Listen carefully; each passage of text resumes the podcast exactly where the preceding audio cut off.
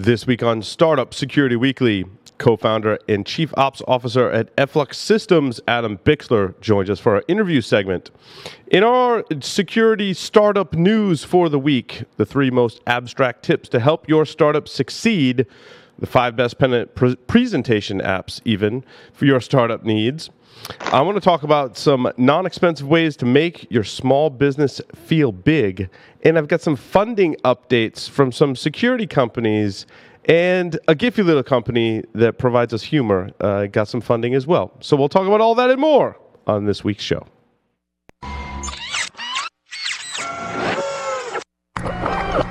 This is a Security Weekly production.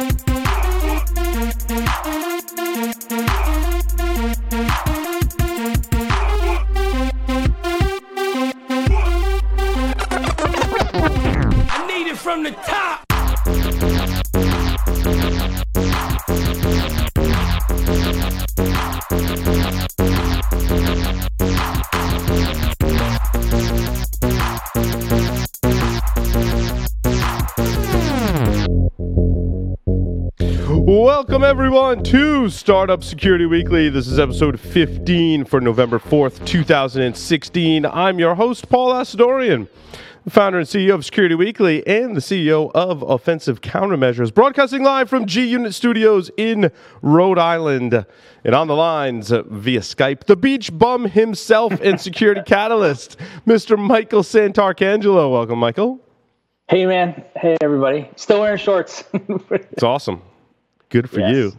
Uh, I'm, I'm excited about that. I'm actually wearing pants. So just in case everyone's wondering what's underneath the desk here, I'm wearing pants. Not that I think really anyone was wondering. I don't know why I said that, but anyway, welcome to the show. How do we open that up? That's great. Very good. I don't know where that came from. Um, but I, well, let's jump right into it, Michael.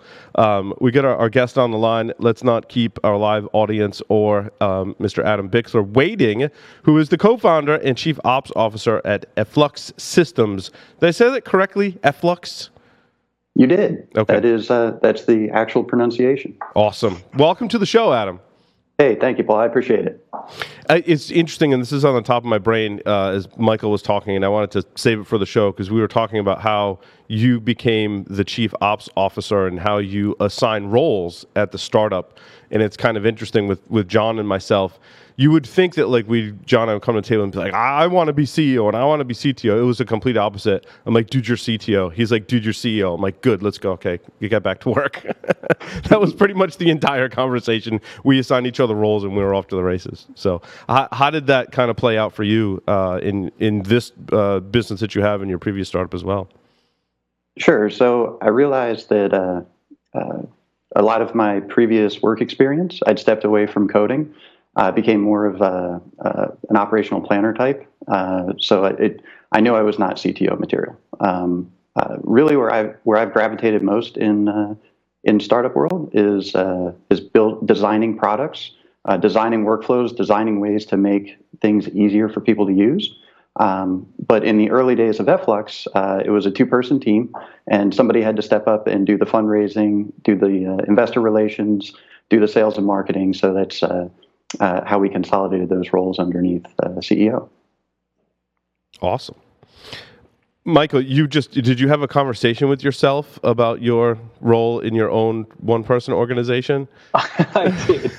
It was great. It was uh yeah, I walk around and talk to myself. It just kind of proves I'm crazy. So it's good. No, it, it was. Did, did, it get ten, did it get tense at moments? Was it tense? Well, here's the here's the thing that's interesting about it is I'm not the CEO of the company. Mm. Um, you know, I, have learned to say, "Oh, I'm the founder of it," but I've always held myself out as as the president of it.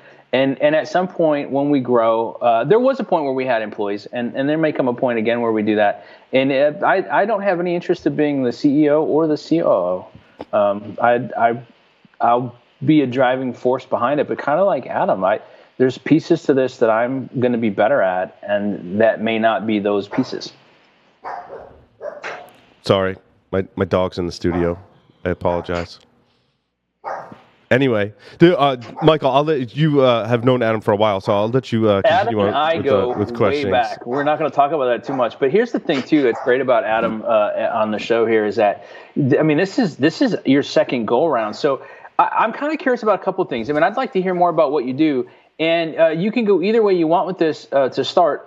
You can tell us about the first one and how that led to the second one, uh, or like I'm always curious, like what's the problem that you solve with Flux, and and how did you guys come up with it? Like, what started it? Sure. So actually, let's back up and walk to how we got to Flux today. Um, uh, my last company, Morta Security, uh, had gotten together with a friend. Um, we both had aspirations to do a security startup. Uh, previously, I've done a lot of um, uh, consulting work, uh, both government, private sector. Uh, had actually built a, a software development team for a commercial consultancy uh, realized that um, they had us focused on doing some services support work to justify building software, and that was not the right way to do it. So it always wanted to just jump out and do a straight up software based company. Uh, Morta, we um, uh, essentially the formula was pretty easy. Uh, got together a bunch of friends uh, that had a good idea.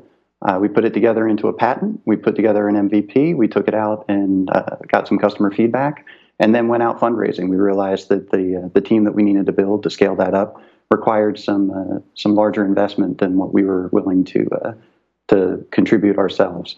Um, we were very successful. Uh, we took a round uh, from three uh, VCs out on the West Coast, but being a Maryland-based team, they wanted the team to move to the West Coast. at the time, I wasn't able to do that. I had some extended military reserve commitments that didn't allow me to, so that's when I stepped away. But started working on the concept for Flux.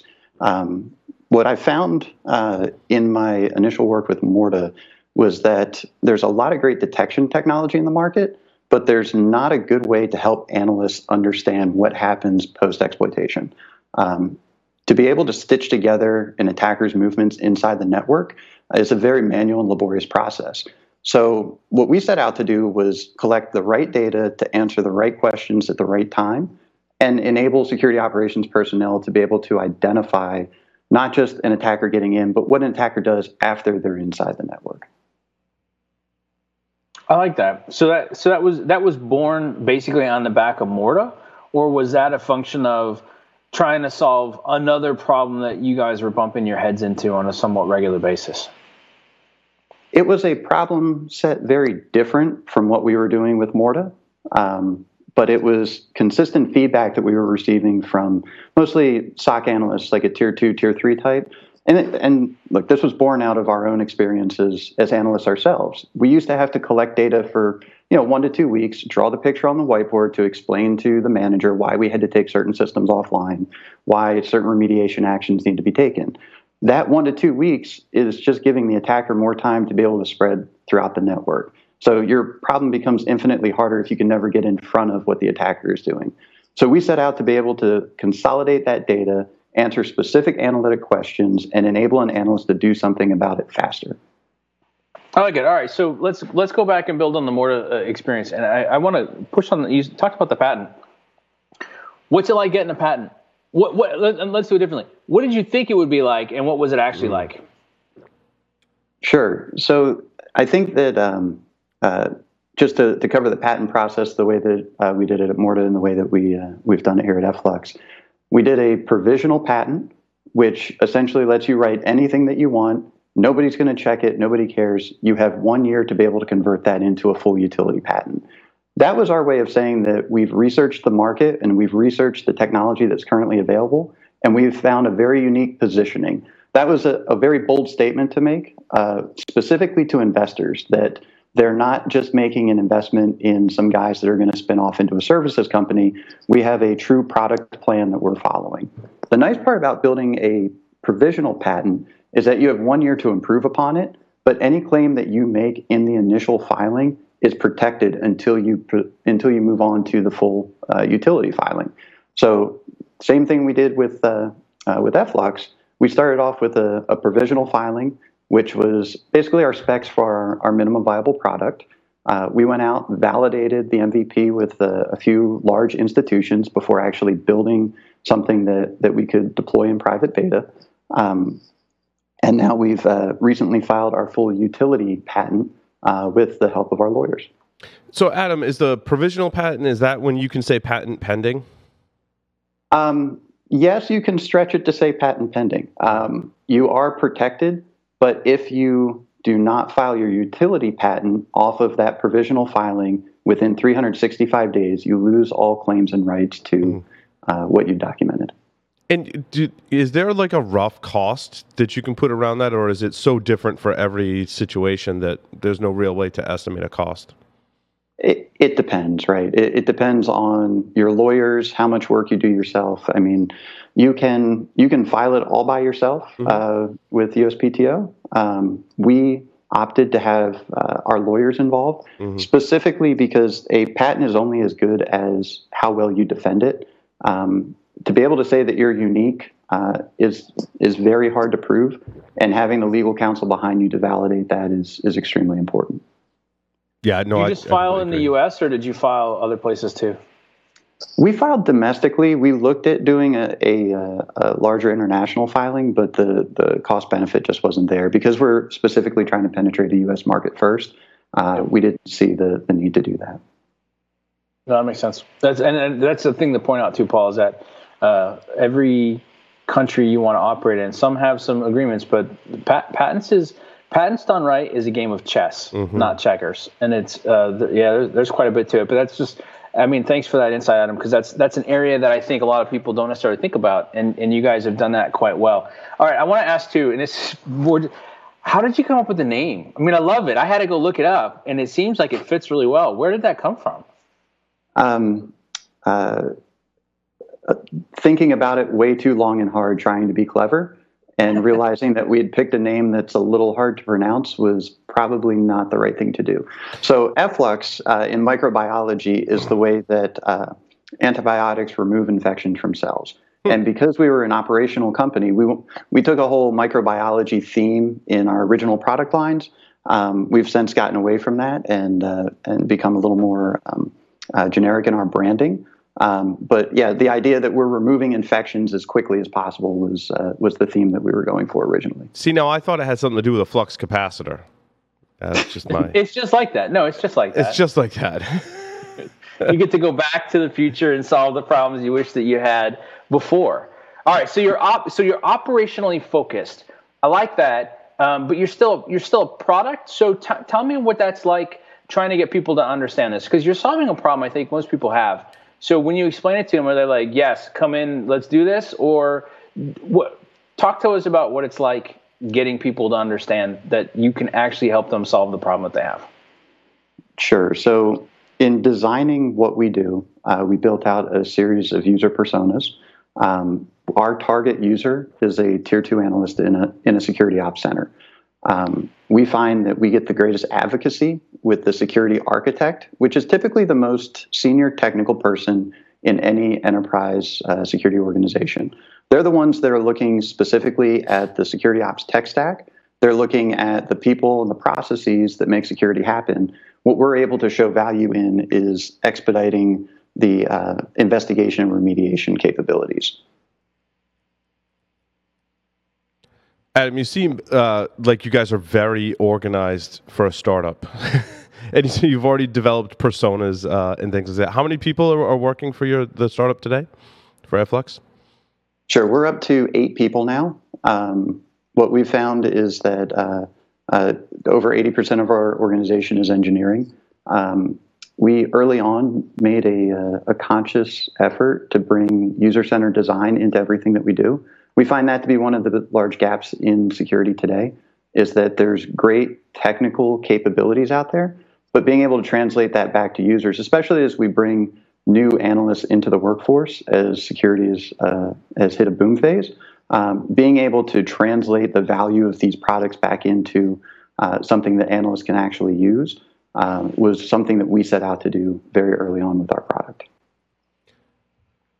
So um, it, let's talk a little bit about the the organization because I know uh, being an eight person startup, right? You've got a lot of things that you could be doing in terms of developing marketing plans and product management. How did you choose which ones to to work on, and in which areas did you focus on, and, and why?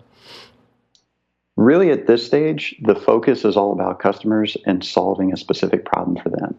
Being in pre-release in private beta allows us to work very closely with just a handful of customers to ensure that we're meeting their needs and that we're teasing out additional functionality that we can put against our roadmap for uh, later inclusion. Um, yeah, there's plenty of things that we could be doing. Um, we're very focused on identifying our ideal customers and solving their very specific pain points. As we roll out into our general availability here in the next month, uh, we put a bit more emphasis uh, over the past 60 days on actually doing the, you know, the sales, the marketing, the, the positioning, all of the, the public facing stuff that, that you have to do when you're no longer uh, in stealth mode. Adam, so do you, uh, how do you know which customer features and requests uh, are worth building into your product and which ones aren't? Or in the beginning, are you pretty much building in 99% of what your customers are telling you? What we like to do is inventory all possible features and then prioritize based on the amount of people that are requesting it.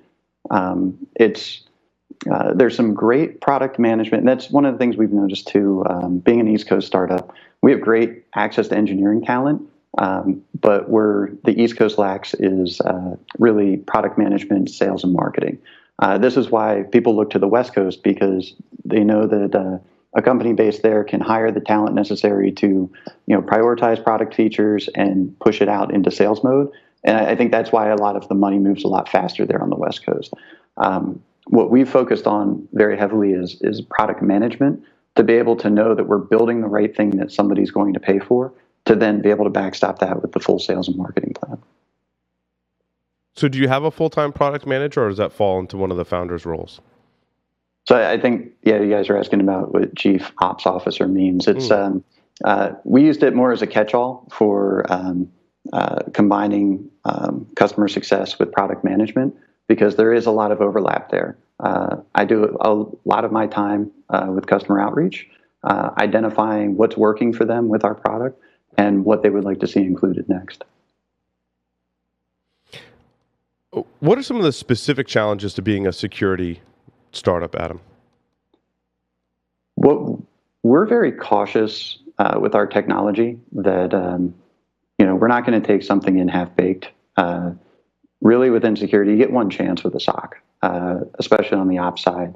You can't come in with technology that's not at least functional because um, you're typically not going to get another look. The security landscape is so crowded right now that you know there's 20, 30, 50 different vendors that are that are banging down the uh, the SOC manager's door.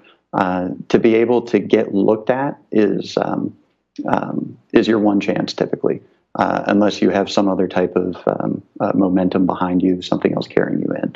So our focus has really been on ensuring that uh, once we take tech somewhere, uh, once we say that we have a feature, once we say we're going to be able to do something, that we can actually execute on that. Are you guys on premise or are you in the cloud, some hybrid between the two? And, and what was that decision process like? You know, it's funny when we started, uh, we did a lot of customer survey to determine should we be cloud or on prem. Uh, we straddled the fence for uh, quite some time uh, because our initial requirement set mostly came from uh, uh, financial sector. we were told that they would never put anything into the cloud. We then started getting momentum with some other um, uh, more technology focused organizations that uh, were cloud first and had asked that we uh, primarily have our offering in the cloud for for what they need. Um, we've since gone into a, a full uh, cloud mindset. Um, uh, from our deployment model, uh, we do a, a software based sensor that hangs off of any network device, span, tap, mirrored port, whatever it may be. Uh, we're crunching the content back down into flows, so there's no privacy concerns, which allows us to push that metadata back up to the cloud for further analysis. And then uh, we also believe in uh, uh, the security as an ecosystem and all the products playing nicely together. We have a fully open API, so you can either uh, consume our data through our UI, or if you have another platform that you enjoy, then uh, we can just push the JSON down into whatever that platform may be. One of the, I love that, and one of the things I love about cloud. So then, do you have the ability to learn on aggregate? So as you're learning what's happening with one customer, does that end up benefiting other customers, or is everybody walled off? You're using the cloud for the elasticity of the space and the processing and, and everything else. We've we've engineered ways to be able to, excuse me, anonymously extract threat data from different customer instances and be able to share that across uh, uh, all of our uh, customers. So there's definitely value in being in the cloud. Uh, I would caution that there are right ways to do it and not right ways to do it. Uh, we've seen both styles executed, but being a security company ourselves, we're extremely cautious about anonymizing uh, all customer data should we try to glean any type of insights off of it. So you're a, a, cloud hosted solution, Adam. So you're incurring Flux is incurring all of the charges in the cloud, and then basically marking up that back to the customer. Is that correct? Exactly, exactly. And then we use a series of different uh, providers on the back end.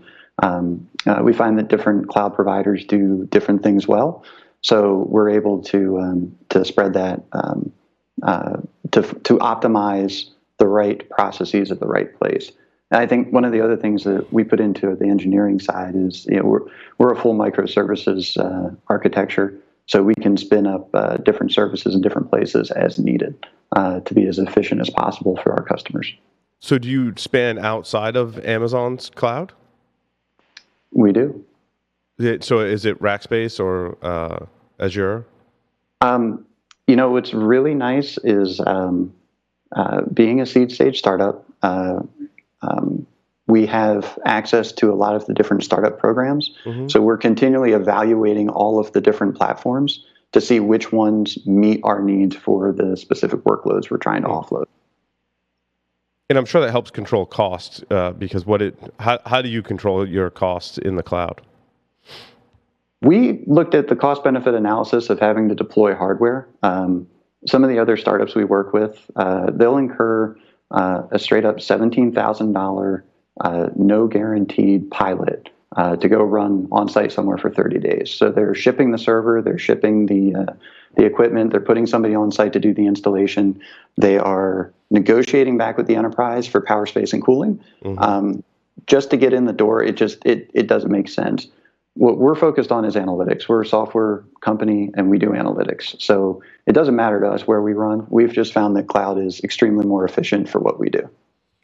Uh, do you find it's it's challenging with uh, having a cloud only model? Does that limit your potential customer base? Uh, and do you do anything to kind of convert those people that are like, no, we have to have it on premise and try and convert them in the cloud, or do you just skip over them and just specifically target those who are all in with cloud? For our stage, we focus on cloud only. Um, now, obviously, uh, if there's a large enough customer that requires something on prem, we can do that, mm-hmm. uh, but it's not something that we want to spend the DevOps cycles on to to do unless it was a, a very large paying customer at this stage. Yeah, and I, I think that's a sound uh, approach. Michael, well, more so, questions for Adam? Yeah, I do. So, uh, well, I'm just kind of curious because you were able to take Morta, a Series A round, um, and there's I, I, think there's some stuff in there that, that's probably worth exploring. But what I'm curious about is how much of that process with the first company and the success of that have you folded into this? Like, does this time around feel better? Are you more confident with it? Uh, have you applied some of those lessons learned, or are you finding second time around? Nope, it's a totally different experience. Uh, it's every time is different. Um, what I've what I found is that second time's a little bit easier just because you build the connections off the first one, and you've built enough credibility to get um, uh, to get noticed, mostly by the investment community. Um, they, really, the relationships are what make this uh, uh, so important. So, being able to work with other companies that we've worked with in the past uh, has definitely made it a little bit easier. Now, I'll say some of the challenges uh, in doing uh, uh, this latest startup, um, you know, we we set out to do a couple things a little bit differently. Um, Uh, obviously, uh, after I left Morta, uh, they were acquired by Palo Alto Networks um, uh, and stayed in stealth mode the entire time. Uh, with Flux, we've decided that we're building this out into a business. We are uh, uh, intent on building a, a, strong customer list and solving specific problems uh, beyond just the piloting customers we're working with today. So, bringing in the the sales, the marketing, the you know all the things that make a business a business uh, has been a, a great experience to to go through this time around. Yeah, that's awesome. That's really cool stuff.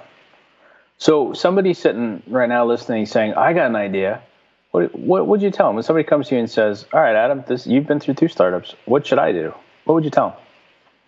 If you don't have customer validation, um, I would caution anyone to to not uh, start.